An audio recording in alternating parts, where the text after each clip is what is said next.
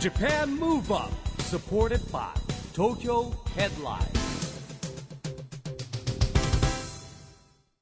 こんばんは日本元気にプロデューサーの市木浩司ですナビゲーターのちぐさです。東京 FM ジャパンムーブアップこの番組は日本を元気にしようという東京ムーブアッププロジェクトと連携してラジオでも日本を元気にしようというプログラムですはい、また都市型メディア東京ヘッドラインとも連動して、いろいろな角度から日本を盛り上げていきます。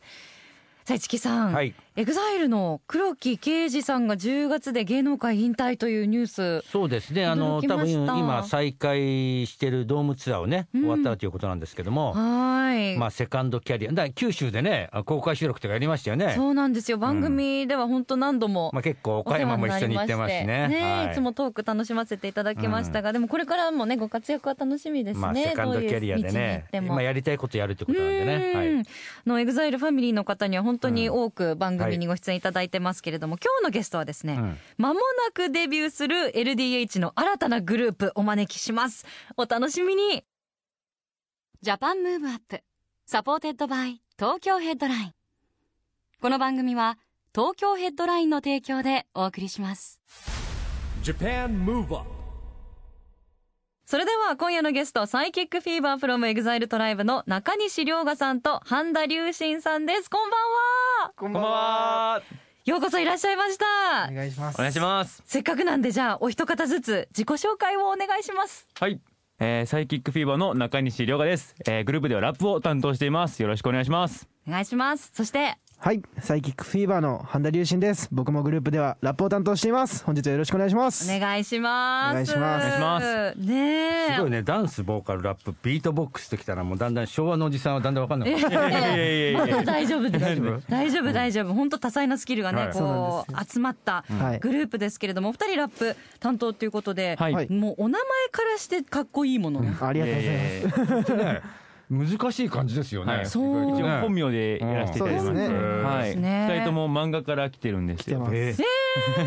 え、どどのキャラですか。何の。僕はあのクローズの龍心っていうキャラクターから来てて、えはい、お母さんお父さんがその動物の名前をうん名前に入れたいということで、うんそのお父さんがクローズっていう漫画好きだったので、はいちょうどこう龍心っていうキャラから引っ張ってきて僕が龍心にえなりました。るほどえー、まあクローズってことはご両親は相当お若いですそうね。ですね お若いかもしれないですね。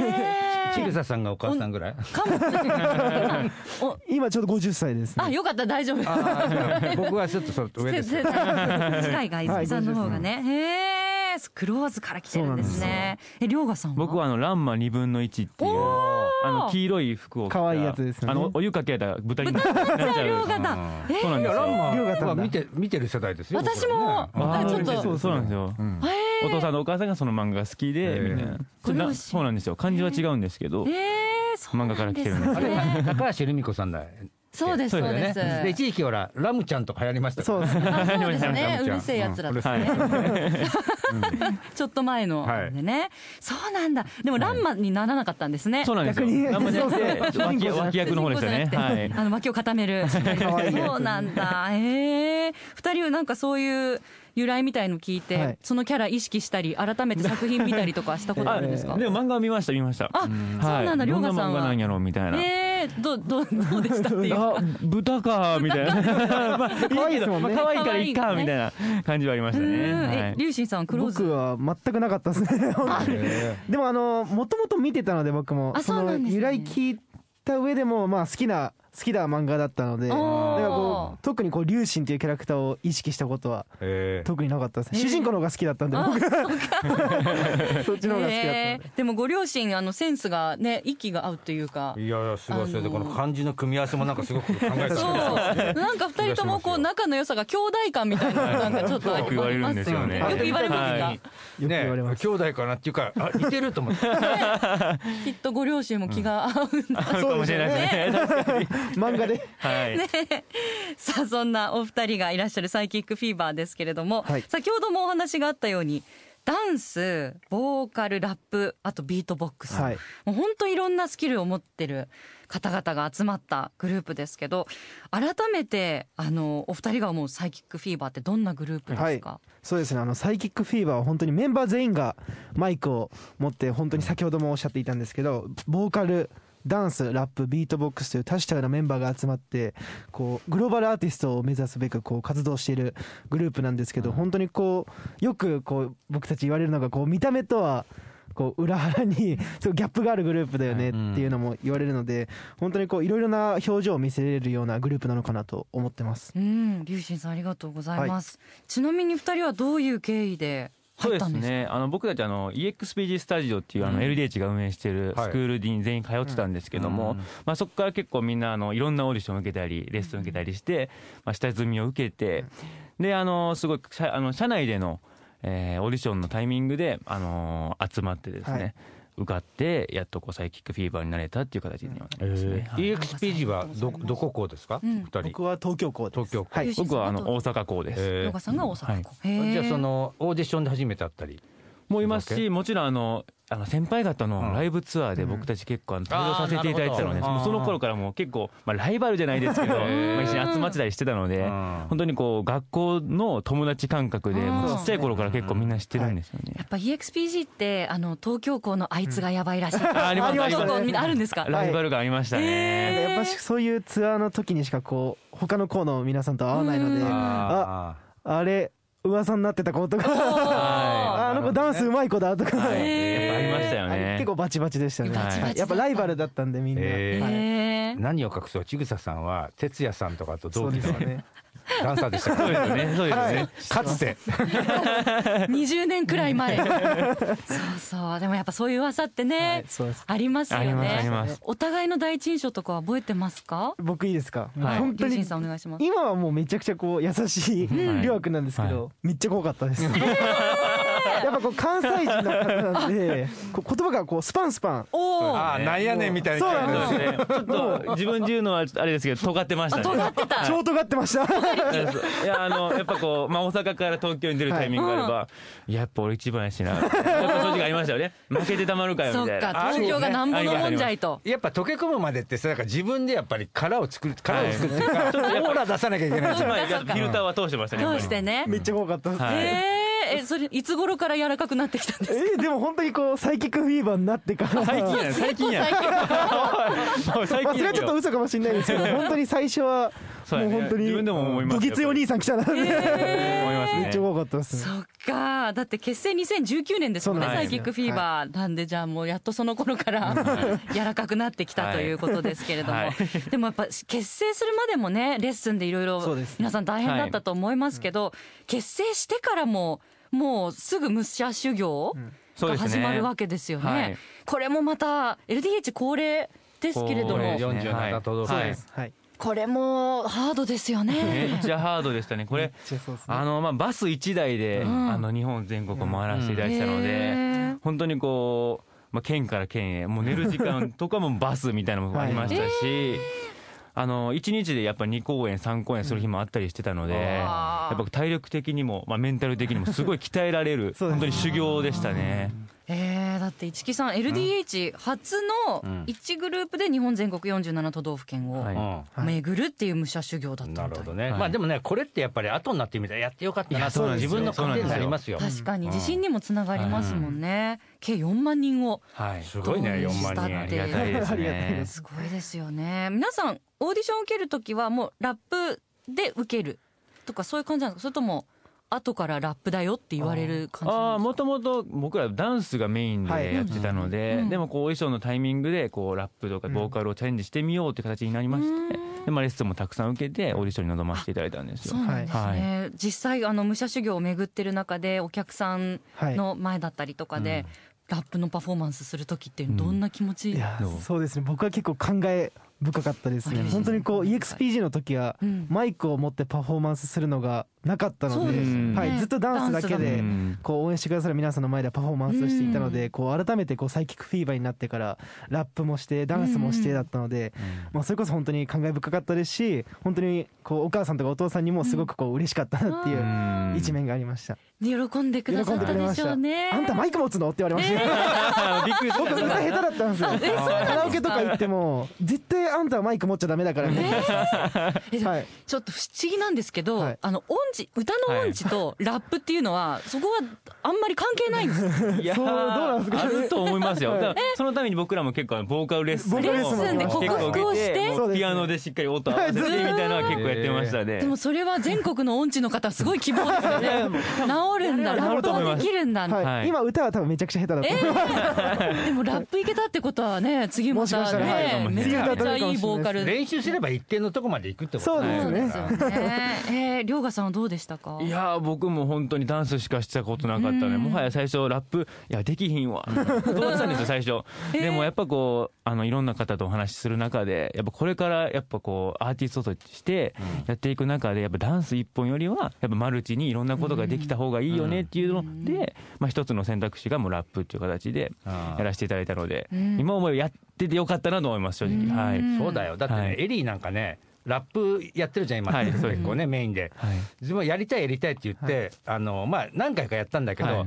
やって OK じゃないのに自分でやっちゃって、はいもうやっちゃえばいいんですよってチー作ってるんですってやったからねもう考えてたもんだって、ううんんあそうなんですやり抜いたからねそれってそうねですようねんでもダンスやってる方ってやっぱこうラップのはいフローのなんかこうリズムの取り方みたいなのがもうすでに体の中にね染みついてる。はあるかはらいい生きやすいというかですはねいもあるのかはな。結構あの幼少期から僕とりょうやくんはやっぱダンスもうんやってたので本当にこう聞きなじみのそうですねある洋楽が多かっそたうのなんすでよ洋楽とかはすごく弾いてたのでこのラップのフローとかうもんやっぱやってみるとこう感覚があるという確かにそう、はいあこういう感じかっていうのはやっぱすごいいざやってみたら分かっった部分でもあはっいたのかなるもほしどれないですねね、うん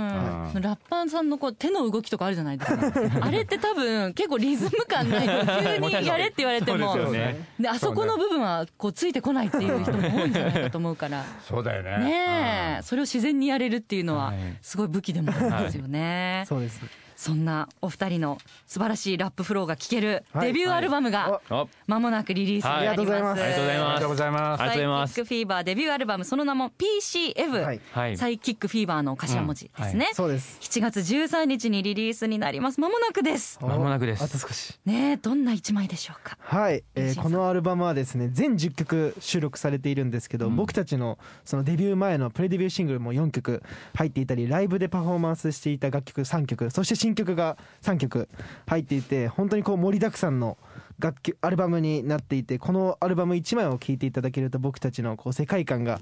伝わったり僕たちの夢に対する思いが伝わるアルバムになっているのかなと思っているのでぜひたくさんの方に手に取っていただきたいですし本当に1曲1曲たくさん聴いていただけたら嬉しいです。はい、りょうがさんついにデビューアルバムですけはいど、どんな気持ちですいかや。もうめちゃくちゃいやいいのかなみたいな不思議な気持ちです、やっぱこう、僕たち結構下積みが長いメンバーがほとんどなので、うんなんかこう僕たちのサイキックフィーバーとしてうんグループとなって、こうアルバムが形になって出るっていう感覚が本当にこう7月13日にうわーってくるんだろうなってなるほどねすごいワクワクしてます。そうっすねうーん、本当にワクワクですね。はいじゃあぜひここでもそんなアルバムから一曲いきたいと思います。どの曲にしましょうか。えーとですね、僕たちのこの PCF のアルバムのリード曲になってます「チューズワンでえーいきたいなと思います。 Japan Move Up うーん、ちょっとメロウな感じもあって、ねうん中毒性がある一曲あーで嬉しすいね。ありがとうございます。で、あの今、アルバムのジャケットとか見てたんですけど、別人のような本当もうオーラがありオますねンの時うんの。オーラがそうね、ですねオーラがまたやっぱちょっと涼河さん今回のそのビジュアルはちょっとやっぱこれで大阪弁で凄まれたら怖いですよねちょっと怖いかっこいいワイルドな感いじやもうでタケルみたいじゃなくてそうそうそう闘志がみなぎってる感じがあってギラギラっすもんねね えでもお二人ともかっこいいありがとうございねまジすャケットも要チェックですねお送りしたのはサイキックフィーバー from EXILE TRIBE Choose One でした今夜のゲストはサイキックフィーバー from EXILE TRIBE の中西涼河さんと半田龍心さんです後半もよろしくお願いしますよろしくお願いしますよろしくお願いしますで間もなく7月13日デビューアルバムリリースになるわけですが、はいはい来月には2人とももう日本にいないというこれスケジュール感なんですよね実は実そはうすごいプロジェクトがいやまあ彼ら世界に打って出るアーティストですからもはい、うねもう今からもう行くんですよ修行に。 はいえっ、とタイにタイに8月から、はいえっ、としばらく拠点を移すそうですそうですね。ということですよね。はいはい実はあのタイの音楽レーベルのハイクラウドエンターテインメントと、まあ、LDH のパートナーシップ、はいはい締結記者会見のあなんか日そうですね私本当に偶然なんですけそうどなんですよ司会をさせていありがとうござたいまだしたいててありがとうございましびっくりしましたもん半年も行かれるんですよね、これはプロジェクトを教えていただいてもた。そうですね。いいですかはいもちろんあの拠点はあっちに移すんですけども、もちろんお仕事があれば日本にも帰ってくることは全然ありますし、うんあの僕たちがその活動し始めてからあの。グローバルで活躍できるアーティストになりたいっていうのも、こうすごい言ってたので、うんやっと本当にこう夢の第一歩なのかなっていうのを正直感じまして、もちろん向こうは T ポップっていうものがすごい流行ってますし、まあ、音楽面でもすごい勢いがあるので、まあ、僕たちがそのタイに行くことによって、まあ、僕たちの活動の幅が夢がより広がるのかなっていうので本当にすごいワクワクしてますね。へー僕ね、はい実はウェブ TV アジアの顧問やってるんだけど、はいはいまあ、最近ちょっとねコロナであんまり活動してないんですけどあっちってあのテレビというかよりインスタとか SNS なんだよね。そうですそうです文化が SNS がすごいんですうよねん、なのよだから日本とちょっと違うんだよね、はいメディアというかコミュニケーションの取り方がうんそれこそあの、まあ、サイキックフィーバーの皆さんと、はいあとバリスティックボーイズの皆さそうですんねも行かれるんですよね。はでいあのその模様をこうドキュメンタリーとして、はいまあ配信していくとはいいうプロジェクトだと思うんですけど、最初に聞いた時は龍神さんはどうそう思いでました、すねいや僕たちもこう2019年からずっとこうグローバルアーティストをうん目指してうこんう活動していたのでこうすごく嬉しい気持ちもありましたしあやっと海外に行けるんだっていう気持ちではいいっぱいでしたねでも今本当にこう今メンバー全員タイ語なども勉強していて、こうもう本当に行くんだなっていう気持ちで今準備はねできてますねワクワクして、はいへえそうかだって結成が2019年で、はいもうほどなくしてコロナ禍そうになんですそうよですね入ってしまってねグローバルに活動したいっていはういチームだったから、なねやっとやっとっいけてた感やっじとでですすよねね。うんでも俺今いるねあの野球の大谷選手だけじゃなくて今はいいろんな若者が世界で活躍してますから、はいはい頑張ってほしいですよねもうねねありがとうございます。あのーご両親は、はいなんて おごい家やー族とかとりあえず美味しいもんちゃんと食べてくださいねいやいや まああとは体に気をつけてっていうでも本当にこう本当夢が叶う瞬間でもあると思うので本当に頑張ってほしいというような言ってもらいえましたえね龍神僕さはあんの行かないでって言われました正直 に正直に可愛いね親 まだ二十歳ですもんね寂しいよね行かないでって言われるんですけ多ど、分ね寂しいよねまあ本当にこうタイからもなんかまたぼもっと大きくなってなんか恩返しも親に返してもどんどん返していければいいのかなと思ってるので、うん素敵な息子さん放送聞いてらしたら涙ですよ多分ご両親もね聞いてますよねき絶聞対いてるか、あそうよだってねこれねオーディっていうのでずっとあアーカイブされるからいけるわけ、じゃあねご両親に寂しい時はこう僕の 声を聞いてね 確か にありがとうございますそうね じゃあ今一言ご両親に向けえてーお母さんお父さんえータイでも頑張るから応援しててね 感動感動です龍河さんもせっかくだから言ってきあまそすうでかすよねあタイに行ったらまず美味しいもん食べてく るな頑張ってくるわ力抜けそうですねねうわ ーいろいろでも写真とか送ってあげてくださいねそうですねこれ食べたよとかね、はい楽しみだないやこれからますます楽しみなお二人ですけれども実はこの番組では日本から世界へ発信するコミュニケーションによる社会課題解決に向けた SDGs ピースコミュニケーションというのをテーマにしておりますぜひ今日はですねお二人の SDGs ピースコミュニケーション宣言をはいいただけたらなと思うんですが、どちらからいきましょうじゃあありょうじゃあがさん、はいお願いします僕はですね、えー宣言ということで、えーサイキックフィーバー中西良川は、えー人と人とのつながりを大切に、えー世界中を幸せにします素晴らしはいありがとうございますじゃあ続いてはいゆうしんさんえー私半田龍心はサイキックフィーバーのエンターテインメントで世界中の人を笑顔にします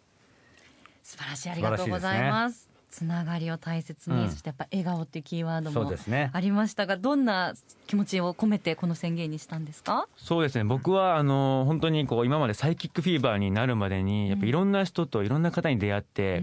慣れたので、人と人とのつながりっていうのをやっぱこう自分の人生の中でやっぱ一番大切にしたいですし、まあ、その分僕たちは本当にこういろんな方からいろんな人にからこう夢をもらったのでこれから僕たちは逆に夢を与えられるような人になりたいなっていう、なので本当にこうそれを通してこう幸せにできるようなエンターテイナーを目指したいなと思ってます。うんりょうがさんありがとうございますりゅうしんさんはいそうですね僕はこう小さい頃からダンスなどをやっていてずっとこう見てくれてる人を笑顔にするっていうこう気持ちでずっとやってきたので今はこうサイキックフィーバーという形なんですけど本当にこう日本応援してくださる方だけではなくこう言葉の壁などもこう通して本当にこう世界中の方々にこうえサイキックフィーバーというこう素晴らしいエンターテインメントをこう作っていって、本当にこう言葉は通じないけどこうパフォーマンスを見たら笑顔になっちゃうとか、曲を聴いたらこう自然と笑顔になっちゃうっ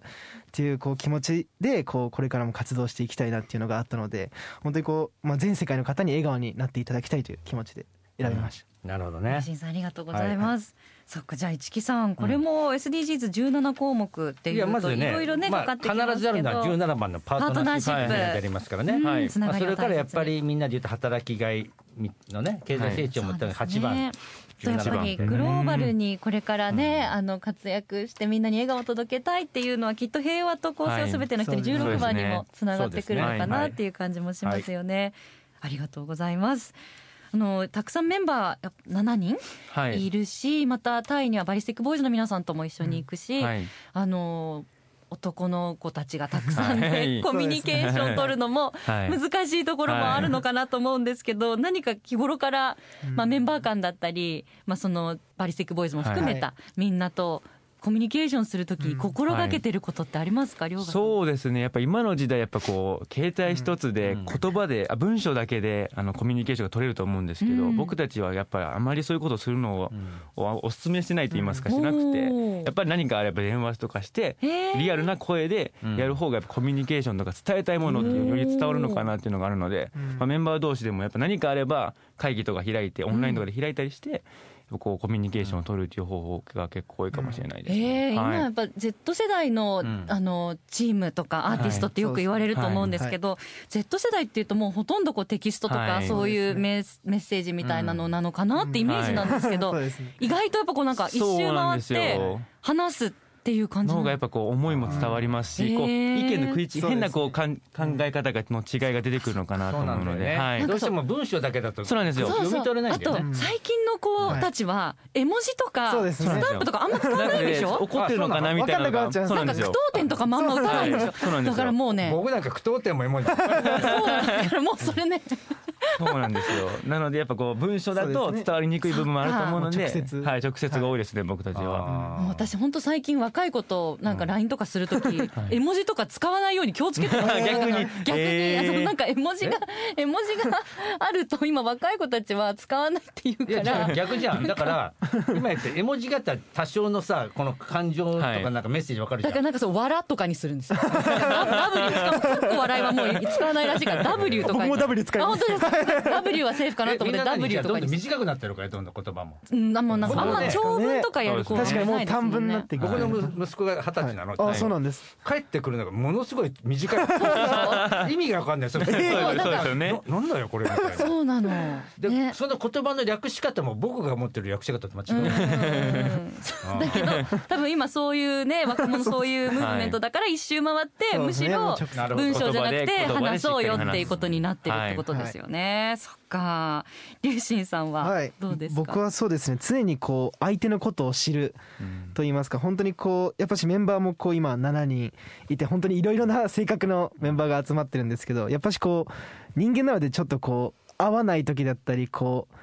趣味が合う場合だったりもだよねあったりするんですけど本当にこうよりこうそのメンバーのことを知れば知るほどこう自分がなかったことをこうメンバーが持ってたりうん本当にこう学ぶことばかりなので本当にこう相手のことを知るというのはすごくこう大切なことなのかなと思ってます。なんかしっかりしてるねそうねうちの息子と同じ年とは思え ないでも外では外ではしっかりしてんのかなやっぱり、うんきっとそうですよ ちゃんとしてねるお父さんの前とかだとそうですねねちょっとね僕も家族の前だともうずっと寝てます。 携帯いじってずっと寝てます。そっかいやでもねますますこれからお忙しくなると思いますしあの体には気をつけてはいありがとうございますぜひ頑張っていただきたいなと思います、もう永遠にお話できるんですけどあー嬉しいそうですでねすまた帰ってきたらねそうぜねひ番組お願いしますなんかねぜ途ひよ中ろし途くお願い中でします帰ってくる成長見せてくださいい、ねえ残念ながらお別れの時間が近づいてきたので最後にじゃあこれからの夢をはい一言ずついただきたいと思います、はいヨガさんお願いしますそうですねあの僕たちはあのビルボードグローバル201位という大きな、えーおー目標を掲げていますまあもちろんこれから8月からタイにも行きますしよりこうグローバルでの活動も広がってくると思いますので、本当にこう僕たちの夢が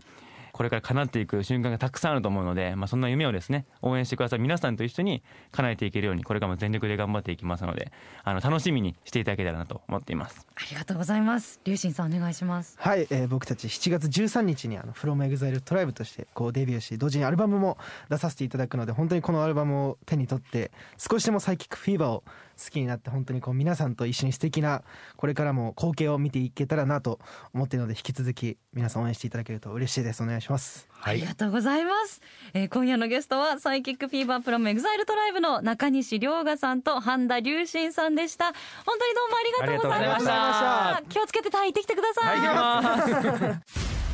Japan Move Up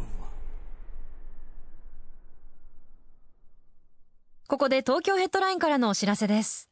東京ヘッドラインのウェブサイトではオリジナル記事が大幅に増加しています。最近の人気記事は、伊藤健太郎の帰る場所、ファンの皆様へ届けたいと自ら作った芝居の場、涙が止まらなかった。ハイロー最新作の完成披露ライブイベント8月開催。ザランページもライブパフォーマンス。ニコルン、藤田ニコル、今年こそ夏の思い出を作りたい。チョコプラと浴衣姿で夏気分。ガールズガールズがスペシャルな単独ライブで1万超え沸かせる。デビュー3周年。などがよく読まれていました。その他にもたくさんの記事が毎日更新されていますので、ぜひ東京ヘッドラインウェブや SNS をチェックしてくださいね。 Japan Move Up 今日はサイキックフィーバーの中西涼賀さんと半田龍心さんに来てもらいましたけどもまあ若々しくてね、まあ、僕はほらもう息子世代だからもうも はやもうね千草さんもあのにこやかな顔で接してましたがあの本当兄弟みたいで最後ホームページ用の写真撮るときに龍神さんのピアスが、うんあのマスクちょっと引っかかってしまってあーあれ取れないみたいになったときに、うんさっと涼賀さんがこう撮ってあげるみたい先な輩だからね本当に優しくや仲良しで、微笑ましい状況がいっぱいありましたね、今日はね。うんああいう若い頃から一緒にいた仲間って大事ですよでもねえ、これからもなんかメンバー皆さん力を合わせて、グローバルに活躍してほしいですよね。ジャパンムーブアップ、今週はお別れのお時間ですが、次回も元気のヒントたくさん見つけていきましょはいこれからもみんなで知恵を出し合って日本そして世界をつなげて地球を元気にしていきましょう。う、はい。ジャパンムーブアップお相手は市木浩二とちぐさでした。この後も東京 FM の番組でお楽しみください。それではまた来週来ジャパンムーブアップサポーテッドバイ東京ヘッドラインこの番組は東京ヘッドラインの提供でお送りしました